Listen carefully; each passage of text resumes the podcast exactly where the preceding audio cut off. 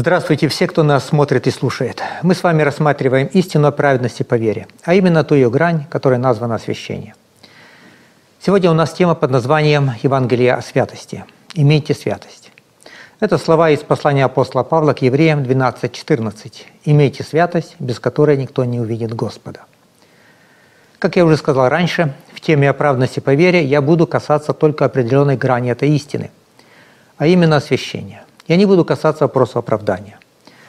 Тема оправдания достаточно освещена в литературе и проповедях. Тема освящения здесь все сложнее.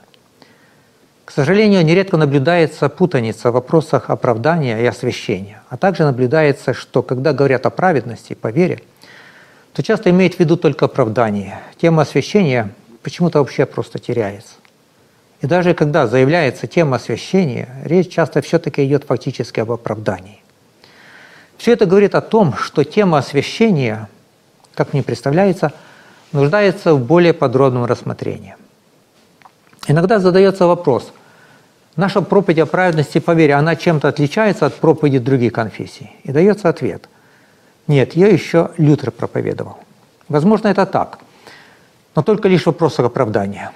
Если, конечно, не учитывать те нюансы, которые в прошлой теме я отметил у Кальвина – они достаточно распространены и рассматриваются в современном христианстве как часть истинной праведности по вере.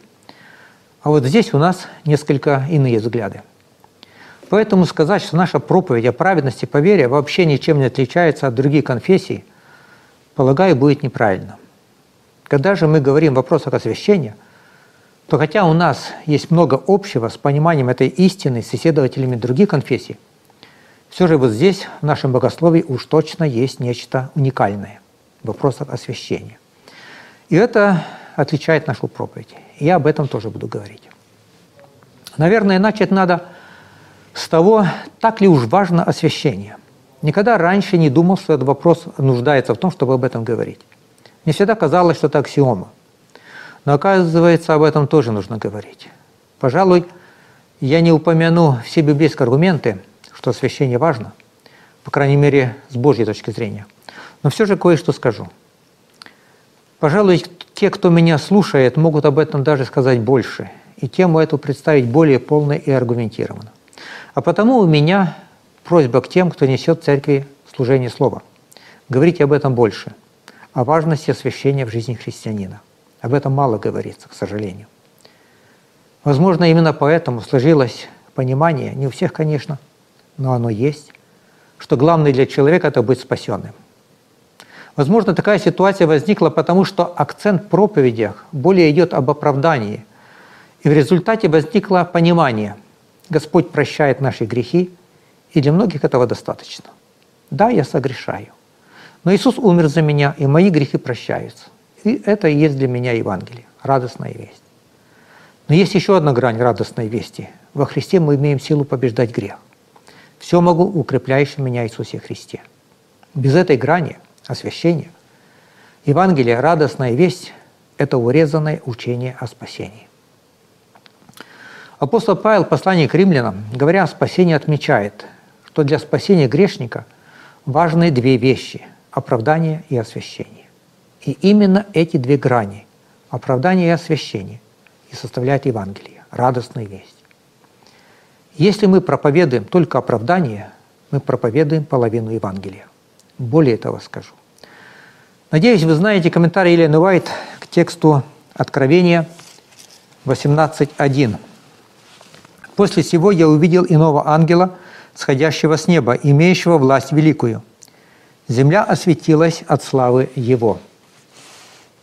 Что это за ангел, о котором сказано, что он имеет власть великую? Кто это? Елена Уайт поясняет, иной ангел – это истина праведности по вере, от славы которой осветилась вся земля. И вот что здесь интересно. Я бы даже сказал, что речь здесь идет более о такой грани праведности по вере, как освящение, потому что оправдание проповедуется всеми и проповедуется давно. Здесь же говорится о чем-то, что еще однажды произойдет. То есть на сегодняшний день если говорить, это еще будет будущее. И обратите внимание, этот ангел имеет власть великую, а вопросы освящения – это как раз власть. сила Божья для победы над грехом. То есть иной ангел – это проповедь о силе Божьей, которая меняет человека, делает его другим, преобразовывает человека в подобие Божье. Ведь цель Божья не только спасти человека, но и преобразовать его, изменить. Человек становится совершенно с другими ценностями, характер его меняется, поступки его меняются. Человек под действием этой силы меняется. Евангелие – это сила Божья к спасению, сила Божья, говорит Павел. И все это служит к славе Божьей. Земля осветилась от славы Его. Вот в чем слава ангела, сходящего с неба. Дух Святой реально меняет человека. И Бог в этом прославлен. Итак, освящение. Что значит слово «освящение»? Освящение происходит от слова «святость». Освящаться значит становиться святым. Что значит святой? Святой означает отделенный, не такой, как все. Но слово «святой» несет в себе не только значение отделения, но еще и значение посвящения.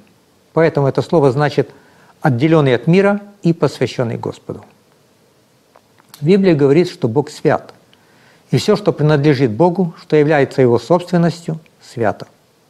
Храм, он посвящен Богу, он свят. Утварь в храме, она свята. Суббота названа Днем Господним, он господин субботы, поэтому она свята. И человек, отдавший себя Богу, он тоже свят. Отделение его от мира и посвящение его Богу делает его святым. Так говорит Библия. Но вот что интересно. Когда мы говорим не о святости чего-то, а о святости христианина, когда мы смотрим на себя, разум наш противится, не соглашается с такой святостью. Хочется другой святости. Когда мы говорим о святости христианина, то оказывается, что есть святость как статус.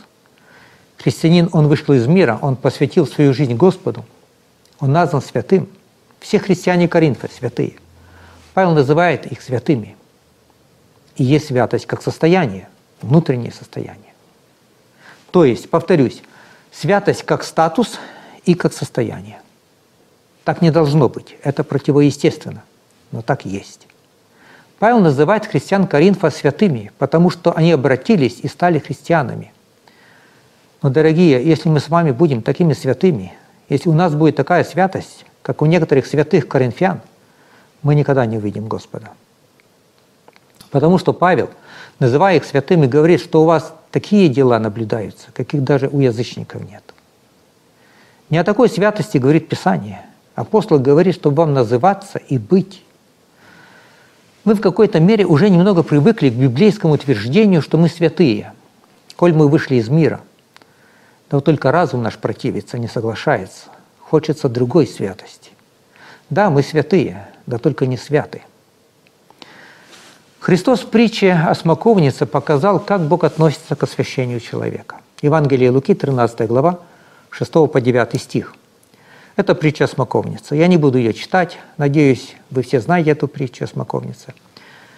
Суть притчи – хозяин искал плода у смоковницы, не нашел и сказал садовнику, сруби ее, на что она место занимает.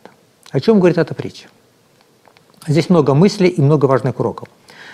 Но самая важная мысль, суть притчи – дерево должно приносить плод. Человек, находящийся в Божьем винограднике, просто обязан приносить плод. Обязан. И не потому, что иначе будет исторгнут. Обязан потому, что так замыслил Господь для дерева, предназначил дереву приносить плод. Дерево исторгается за неверность предназначению. Суть притчи, повторюсь, у христианина в жизни есть предназначение. Плод должен быть чем же оно предназначение христианина? Какого же плода ожидает Господь от нас? О чем речь в притче? Довольно часто объясняют, плод смоковницы – это добрые дела, которые должен совершать христианин. Нет, дорогие. Не о делах здесь речь, хотя они и важны. И речь даже не о плодах духа, мир, радость, долготерпение. Это все плоды духа. Здесь же Господь ждет плода от человека. Это должен быть его плод его. Садовник со своей стороны пообещал сделать для этого все возможное, создать все условия. Но это должен быть плод дерева, то есть человека. Что же есть плод человека, которого от, на, от него ожидает Господь?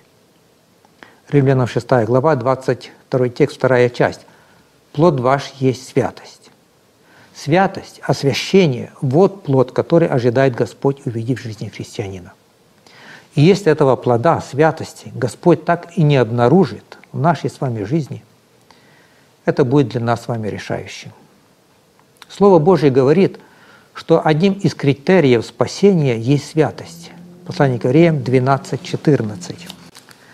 «Старайтесь иметь святость, иметь мир со всеми и святость, без которой никто не увидит Господа». Хочу обратить внимание на эти слова «святость, без которой никто не увидит Господа».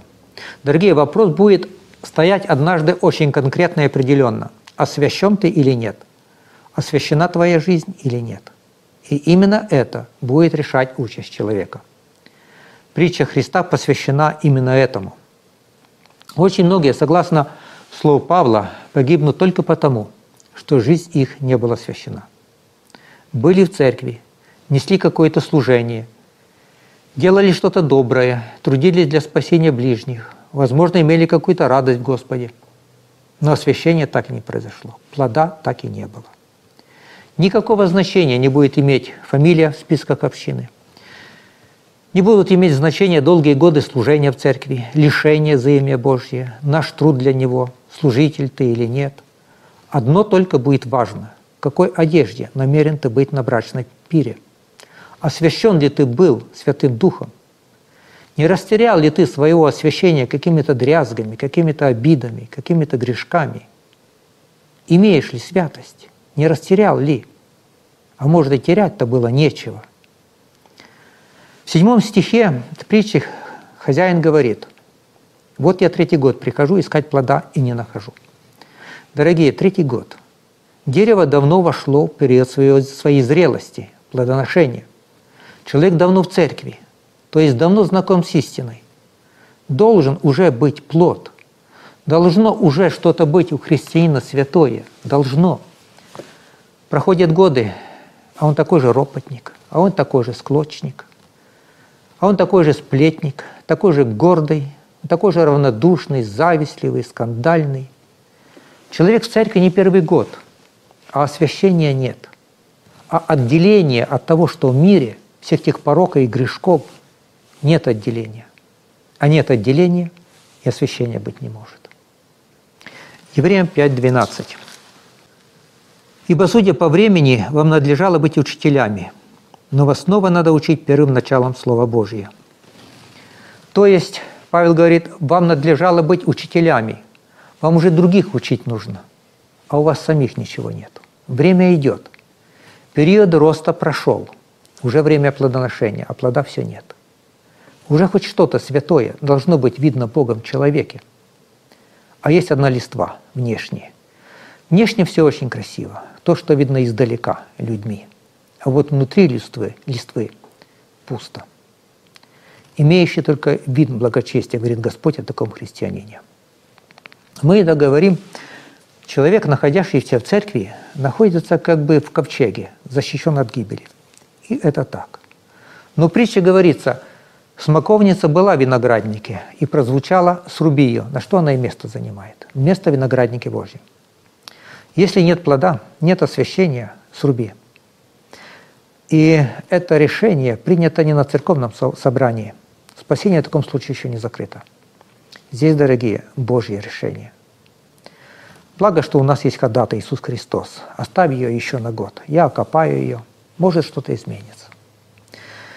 Дорогие, мы часто понимаем Христа как ходатая, умершего за наши грехи. И это верно. Но Христос умер еще и для того, чтобы мы могли противостоять греху. И для Него это очень важно, чтобы мы могли отображать Его в своей жизни.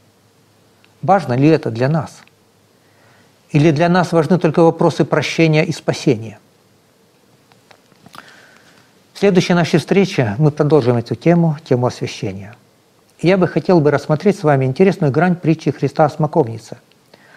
Грани, которые вы, возможно, и не подозревали.